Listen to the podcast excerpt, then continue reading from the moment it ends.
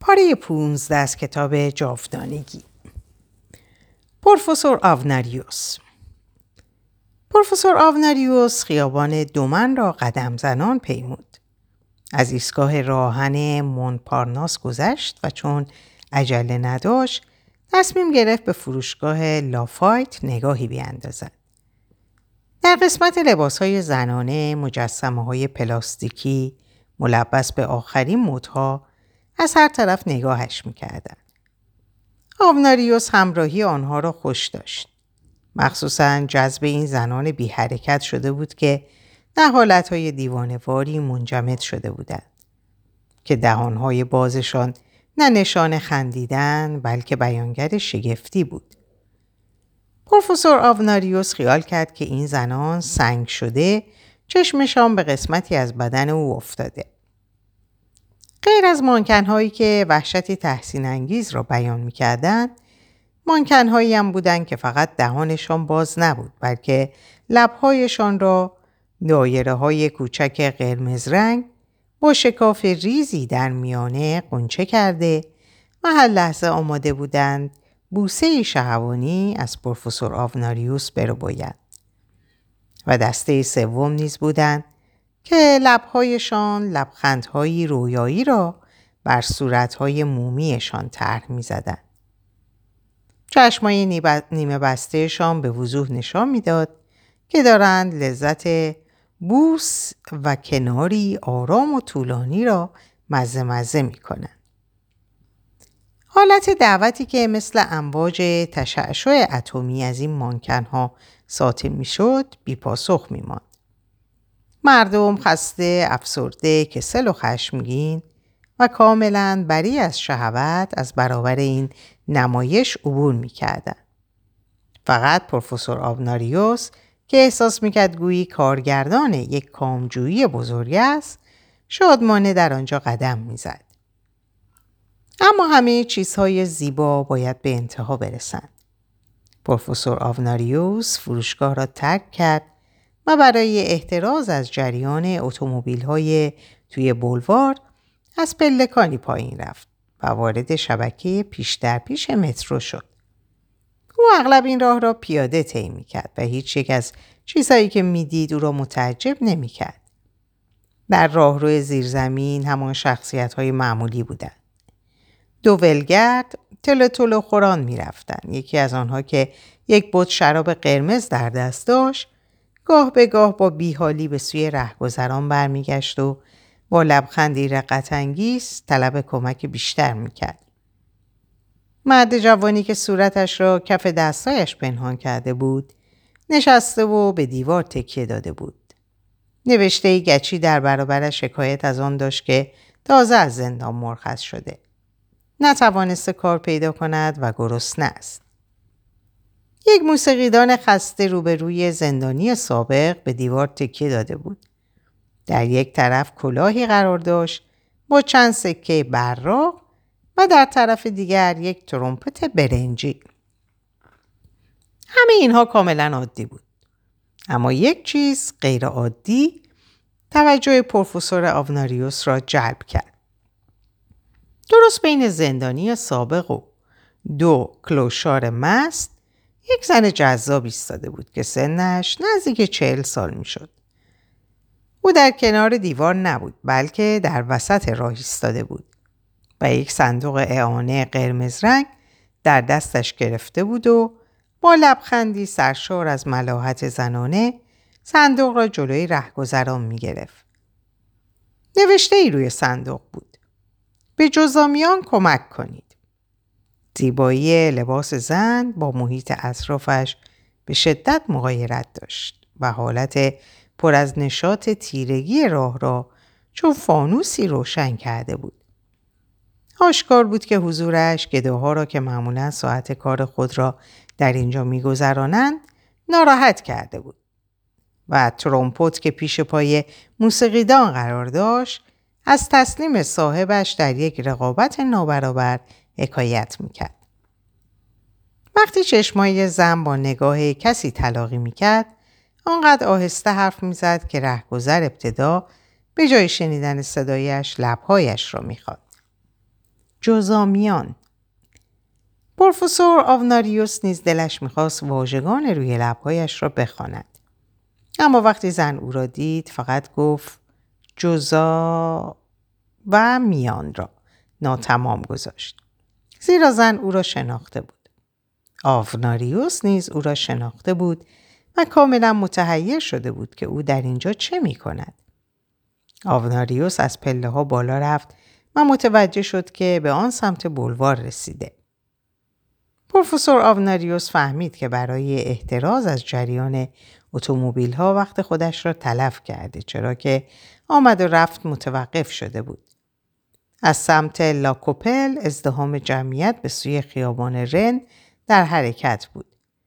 همگیشان دارای پوست تیره بودند. پروفسور آوناریوس گمان کرد که آنان اعراب جوانی هستند که علیه نجات پرستی اعتراض می کنند. بی توجه کمی بیشتر قدم زد و در کافه ای را باز کرد. مدیر کافه با صدای بلند به او گفت آقای کوندرا اینجا آقای کوندرا اینجا بود. گفت که دیر می آید. برای همین از شما معذرت خواست. کتابش را برایتان گذاشت تا در این فاصله حوصلهتان سر نرود. و کتابی با جلد مقوایی نازک و ارزان قیمت از داستان من به نام زندگی جای دیگری است به دستش داد. آوناریوس کتاب را بیان که کمترین توجهی به آن کند در جیبش گذاشت زیرا در آن لحظه به یاد زنی با صندوق قرمز رنگ اعانه افتاد و دلش خواست یک بار دیگر او را ببیند. همین الان من میگردم. این را گفت و خارج شد. از شعارهایی که بالای سر تظاهر کنندگان بود بالاخره فهمید که آنها عرب نیستند بلکه ترک هستند و علیه نجات پرستی فرانسویان اعتراض نمی کنند بلکه علیه بلغاری کردن اقلیت ترک در بلغارستان اعتراض می کنند. تظاهر کنندگان همچنان مشتایشان را بالا می بردند اما تقریبا با حالتی دل شکسته زیرا که بیقیدی بی حد فرانسویان آنان را معیوس کرده بود. اما اکنون چشم تظاهر کنندگان به شکم باشکوه و قلمبه و ستیزنده مردی افتاد که در همان مسیر در لبه پیاده رو حرکت می‌کرد. مشتایش را بالا برده بود و فریاد می‌زد مرگ بر روسها مرگ بر بلغارها. به این ترتیب توان تازه‌ای به آنان دمیده شد و صدایشان بار دیگر در سراسر بلوار تنین افکند. در بالای پلکانی که چند لحظه پیش از آن بالا آمده بود دو زن زشت, زشت رو را دید که اعلامیه پخش می‌کردند. او می‌خواست مطالب بیشتری درباره آرمان ترک ها بفهمد. از یکی از آنان پرسید شما ترک هستید؟ زن که گویی به لقب بسیار وحشتناکی متهم شده فریاد کشید خدا نکنه ما هیچ ربطی به این تظاهرات نداریم. ما اومدیم تا علیه نجات پرستی اعتراض کنیم. پروفسور آوناریوس که از هر یک از زنان اعلامیه گرفت و نگاهش به طور اتفاقی به لبخند مرد جوانی افتاد که با سهل انگاری به نرده مترو تکیه داده بود. مرد جوان نیز شادمانه و تحریک آمیز اعلامیه‌ای به او داد. آوناریوس پرسید این علیه کیه؟ این برای آزادی کاناکاها در نیوکالدونیاست. پروفسور آوناریوس با سه اعلامیه در جیب از ایستگاه مترو پایین رفت. هنوز با راهرو فاصله زیادی داشت که متوجه شد فضای اونجا تغییر کرده. فضای ملالآور از بین رفته بود و چیزی داشت اتفاق میافتاد. صدای ترومپت و کف زدن و خنده شنید و بعد دید زن جوان هنوز اونجا بود. اما اکنون دو نفر کلوشار دورش کرده بودند. یکی از اونا دست آزاد زن رو گرفته و نفر دیگه به آرومی بازویی رو که دور صندوق آنه رو گرفته بود در دست داشت. مردی که بازوی زن رو گرفته بود کلاه موسیقیدان رو به طرف رهگذران دراز کرده بود و با صدای بلند می‌گفت برای جزامیان برای آفریقا. و ترومپت نواز کنار وی ایستاده و در سازش میدمید و میدمید و میدمید. آری چنان میدمید که داشت دل و رودش بالا و جمعیت تماشاچی دور آنها را گرفته بودند. لبخند می‌زدند و سکه و اسکناس به درون کلاه کلوشار میانداختند و کلوشار از آنها تشکر می‌کرد. مرسی. آخ که فرانسویان چقدر دست و دل بازند. اگر فرانسویان نباشند جزامیان مثل جانوران ناله می‌کنند. آخ که فرانسویان چقدر دست و دل بازند. زن نمی‌دانست چه کند. گاه گاه میکوشید خود را خلاص کند اما وقتی صدای کف زدن بینندگان را می‌دید یکی دو گام در حالت رقص به جلو برمی داشت. یه بار یکی از کلوشارها کوشید او را به سمت خود برگرداند و چهره به چهره با وی برقصد. زن از بوی الکل که در نفس کلوشار بود پس زد و با صورت پر از نگرانی و ترس تقلا کرد خود را نجات دهد. ناگهان زندانی سابق از جا برخاست و گویی می‌خواست و کلوشار را از چیزی آگاه کند. شروع به تکان دادن دستایش کرد. دو پلیس نزدیک می شدن. وقتی پروفسور آوناریوس متوجه آنها شد او هم شروع به رقصیدن کرد. شکم بزرگ و گردش از سویی به سویی میچرخید. او با بازوهایی که از آرنج تا شده بود حرکت های دایرهواری انجام می‌داد. یک سر لبخند می‌زد و آرامش و سبکی از وی میتراوید. همین که دو مرد پلیس گذشتند آوناریوس به زنی که صندوق اعانه در دستاش لبخند زد. گویی به طریقی با او مربوط بود. با آهنگ ترومپت و گامهای خود دست می‌زد. پلیسا با بیعلاقگی سر برگرداندن و به گشتنی خود ادامه دادند. آوناریوس که از موفقیت خیش سر حال آمده بود با زنده بیشتری میرقصید. با چابکی غیرمنتظری چرخ می‌زد.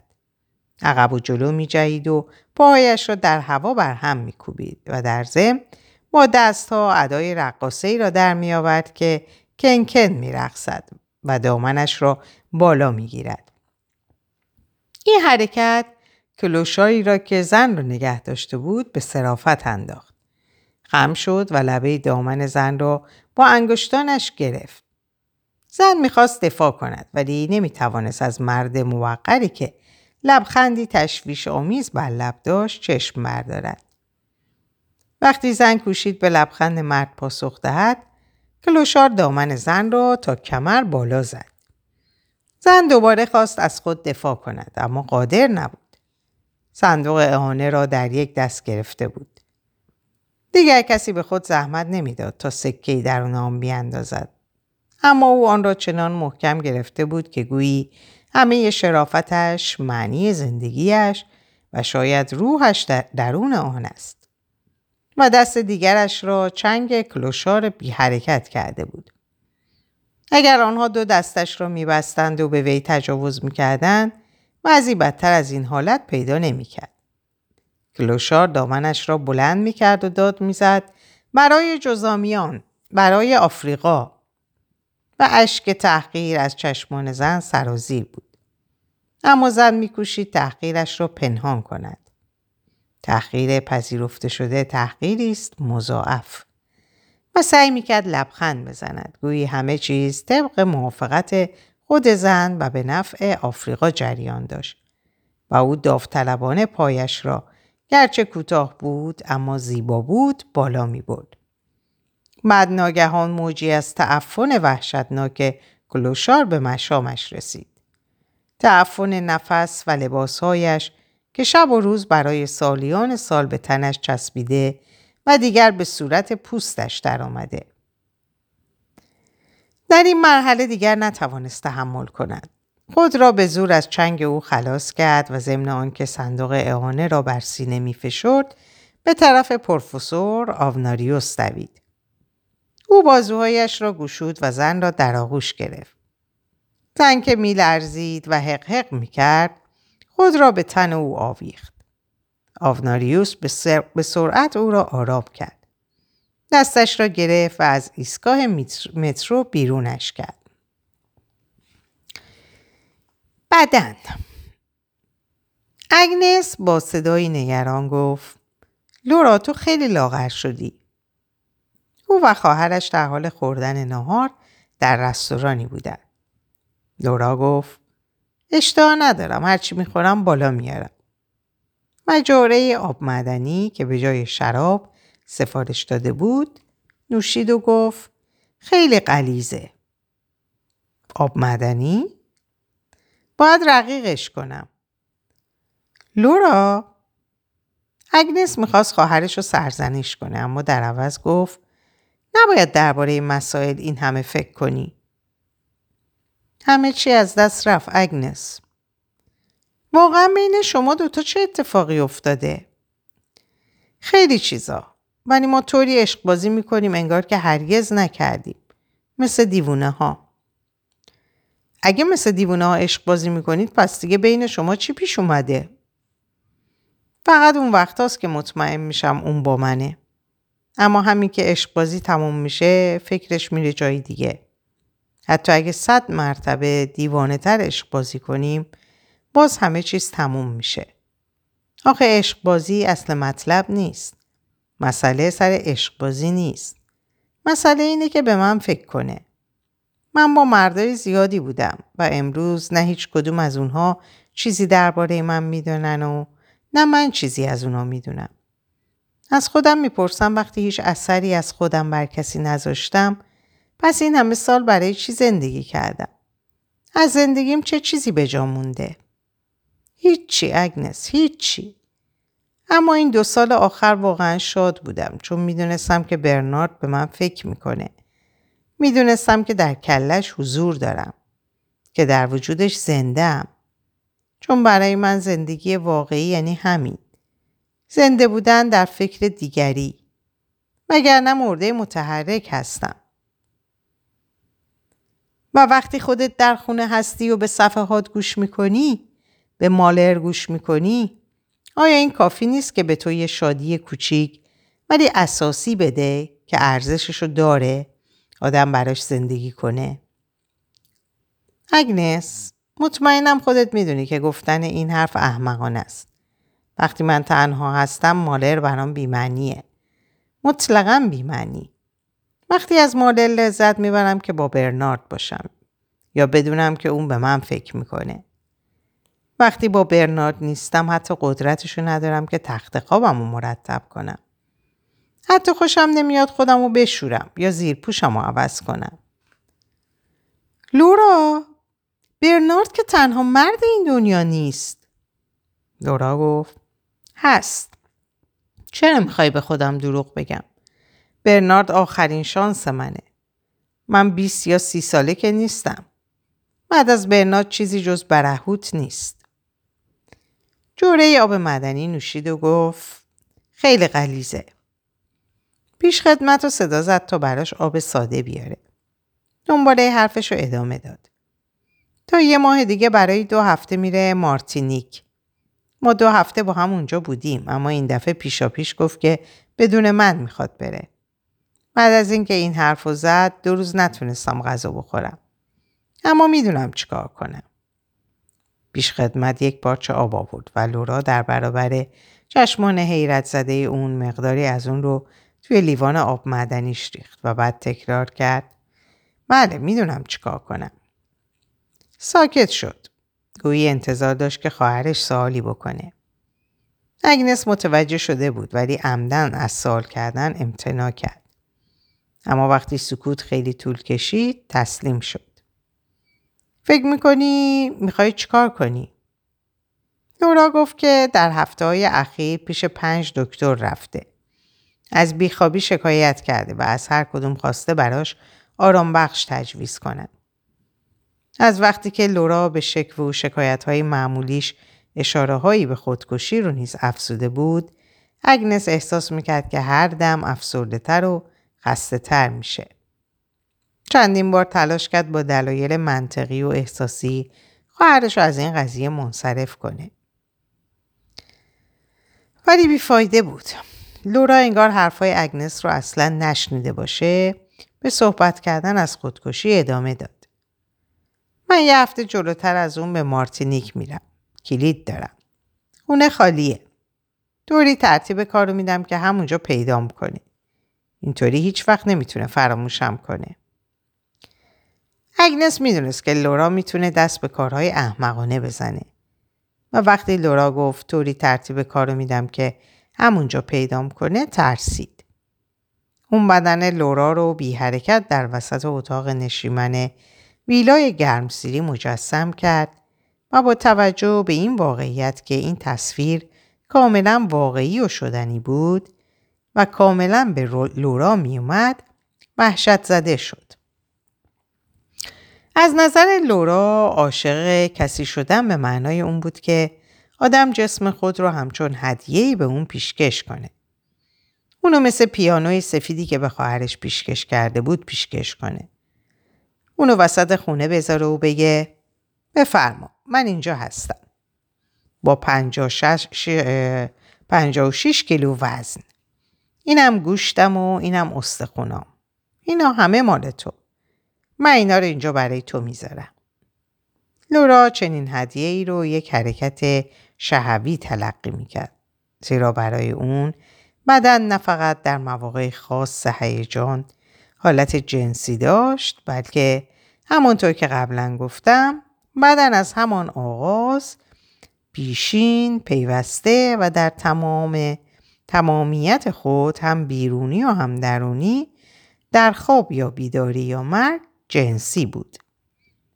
برای اگنس حالت شهوی به یک لحظه هیجان محدود می شد که در جریان آن بدن خواستنی و زیبا می شود. فقط این لحظه بود که بدنش فضیرفتنی و تطهیر می شد. به محض آنکه این روشنایی مصنوعی محو می شد دوباره بدن به ماشین کثیفی تبدیل می شد که اگنس مجبور به نگهداریش بود. به همین دلیل اگنس هیچ وقت برخیش هموار نمی‌کرد که بگوید طوری ترتیب کار را می دهم که همانجا پیدایم کند. اگنس از این فکر کسی را که دوست دارد او را در حالتی ببیند که وقتی بدنی شده برای از جنسیت و فریبندگی با حالتی تشنجآمیز بر چهره و طوری بر زمین افتاده باشد که نتواند بدنش را کنترل کند وحشت زده می‌شد. او از خیش خجالت می‌کشید. شرمندگی مانعش می‌شد که به میل خود به صورت یک جسد درآید. اما اگنس می‌دانست که لورا با او فرق دارد. اگر لورا بدن مرده خود را دراز به دراز در اتاق نشیمن معشوقش رها می‌کرد با پیوندش با بدن و شیوه دوست داشتنش کاملا هماهنگی داشت. به همین دلیل اگنس ترسید. او بر میز خم گشت و دست خواهرش را در دست گرفت. لورا با صدایی آهسته می گفت من اطمینان دارم که تو مرا درک می کنی. تو پر را داری. بهترین مردی که می توانستی آرزویش را بکنی. من برنارد را دارم. اگر برنارد رهایم بکند دیگر چیزی ندارم. و دیگر هیچ کس را نخواهم داشت. و تو خوب میدانی که من با چیزی کم راضی نمی‌شوم. نمی‌خواهم شاید بدبختی زندگیم باشم. من معنی زندگی را خیلی دست بالا می‌گیرم. یا زندگی باید همه چیز به من بدهد یا رهایش می‌کنم. مطمئنم که می‌فهمی. تو خواهرم هستی. لحظه ای سکوت برقرار شد که اگنس در, بی در پی پاسخ میگشت. هسته بود. همین گفتگو هفته پس از هفته ادامه یافت و بارها و بارها بیفایده بودن حرفایی که اگنس می‌زد ثابت شد. ناگهان واجه هایی کاملا نامنتظر به این لحظه خستگی و ناتوانی راه یافت.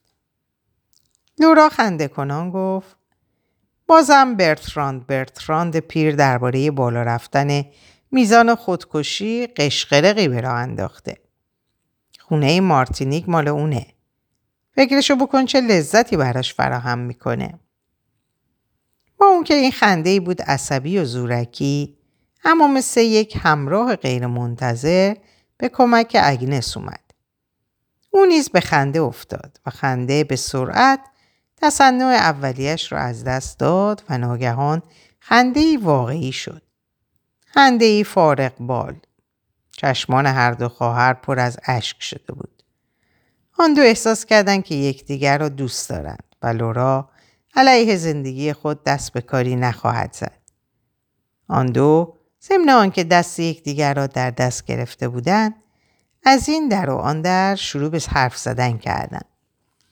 گفته هایشان سرشار از محبت خواهرانه بود که در پس آن نگاهی به ویلای باغ سوئیس و حرکت یک دست بالا رفته نهفته بود.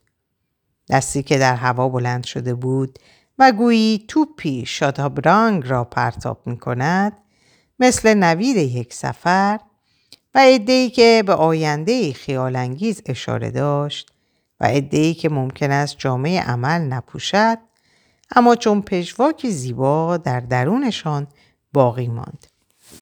وقتی لحظه گیجی سپری شد اگنس گفت لورا نباید دست به کار احمقانه ای بزنی. هیچ کس لیاقت اونو نداره که براش رنج بکشی. به من فکر کن و به عشقی که به تو دارم. و لورا گفت اما من دلم می‌خواد کاری بکنم. من باید کاری بکنم. کاری بکنی؟ چه نوع کاری بکنی؟ لورا عمیقا به چشمان خواهرش نگاه کرد و شانه هاشو بالا انداخت. گویی پذیرفته بود که فعلا معنی روشن واژه کاری هنوز براش مشخص نیست. و بعد سرش رو اندکی خم کرد. چهرش رو با لبخندی مبهم و نومیدانه در خود گرفت و نوک انگشتانش رو میان سینه هاش قرار داد و دوباره با ادای واژه کاری دستاش رو به جلو انداخت. اگنس اطمینان خاطر پیدا کرد. بیان کاری مبین مطلب مشخصی نبود. اما حرکت لورا شکی به جا نمیگذاشت که کاری معطوف می‌شد به پرواز به بلندی های زیبا و با بدنی مرده که روی زمین بر کف یک اتاق نشیمن در منطقه گرمسیری دراز کشیده باشد. هیچ ربطی نداشت. چند روز بعد لورا به جامعه فرانسه و آفریقا که رئیس آن پدر برنارد بود رفت و داوطلب شد در کوی و برزن برای جزامیان اعانه جمع بکند. در اینجا به پایان این پاره می‌رسم براتون آرزوی سلامتی و ساعات و اوقات خوش دارم. مراقب خودتون باشید و خدا نگهدارتون باشه.